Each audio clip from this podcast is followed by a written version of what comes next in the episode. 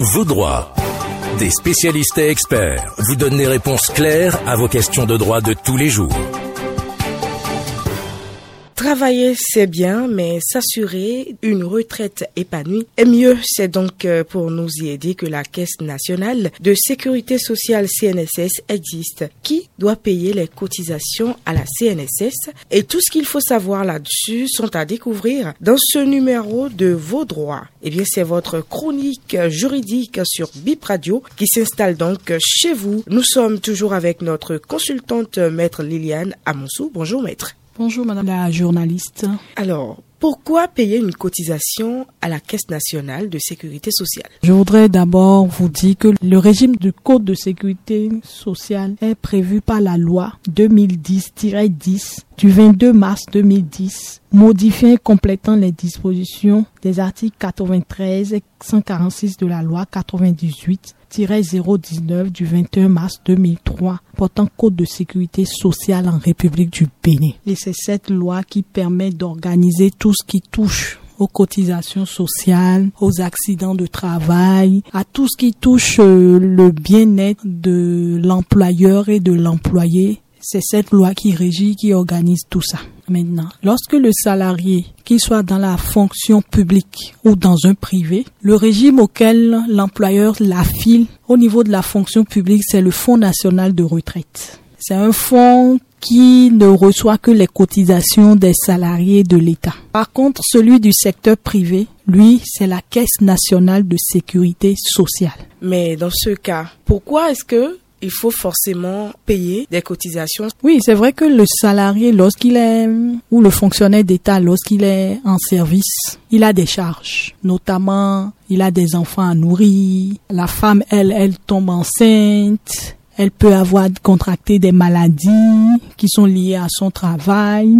Et tout ça, le, législateur a voulu favoriser le salarié pour lui permettre quand même de cotiser pour ces gens de, de cas. Le législateur a essayé c'est comme une cotisation, c'est-à-dire lui permettre de mettre un peu de, de fonds de côté pour quand même arriver à ce temps-là de pouvoir subvenir aux besoins de sa famille, à son besoin à lui-même, parce que quand il tombe malade ou bien quand il subit un accident de travail, voilà que les moyens s'amenuisent et lui-même peut-être il est, il n'est plus apte vraiment. La CNSS, lorsqu'il a cotisé, la CNSS prend tout ça là en charge et constitue un relais pour lui, pour quand même lui adoucir les choses pour qu'il puisse recouvrer sa santé et tout ce qui va avec. Avant d'évoluer, est-ce qu'un salarié peut décider de ne pas du tout faire des cotisations euh, à la CNSS ou dans d'autres euh, structures? La loi est claire. la loi dit du moment où tu embauches quelqu'un aujourd'hui, tu as l'obligation, toi en tant qu'employeur qui l'embauche, de le déclarer à la CNSS. C'est une obligation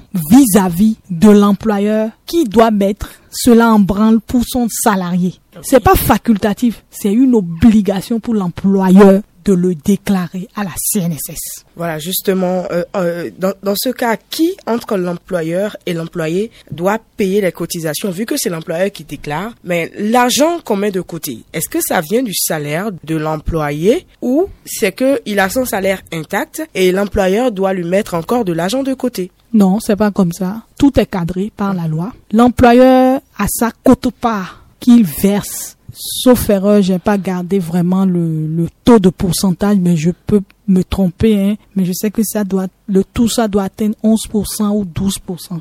Mhm.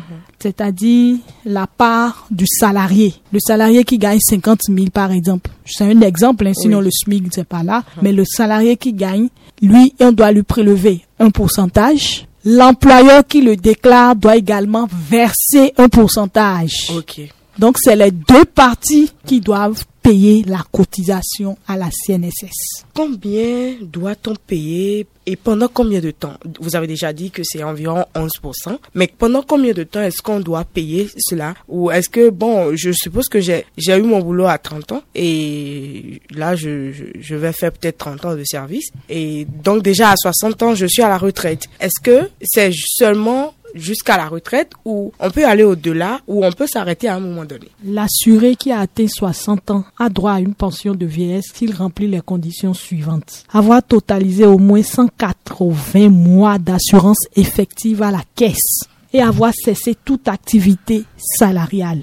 L'assuré qui a accompli au moins 12 mois d'assurance et qui a atteint l'âge prévu, c'est-à-dire les 60 ans, cesse toute activité salariale alors qu'il ne satisfait pas aux conditions requises pour avoir droit à une pension de vieillesse. Dans ce cas-là, il reçoit une allocation de vieillesse sous forme d'un versement unique. En une seule fois? Oui, parce Mais- que parce que là, Mhm. en fait, les rentes, elles sont elles sont régulièrement versées si vous avez respecté le nombre de trimestres réels à cotiser. Maintenant, vu que vous, vous n'avez pas payé le nombre de trimestres réguliers, c'est-à-dire les 180, la caisse ne peut pas vous payer des rentes mensuelles. Ok, ok. La caisse ne peut que vous payer le montant que vous aviez mis au prorata de ce que vous avez cotisé. Mais pourquoi euh, on voit des, des retraités qui vont euh, prendre des pensions chaque mois? Parce qu'ils ont payé les 180 trimestres.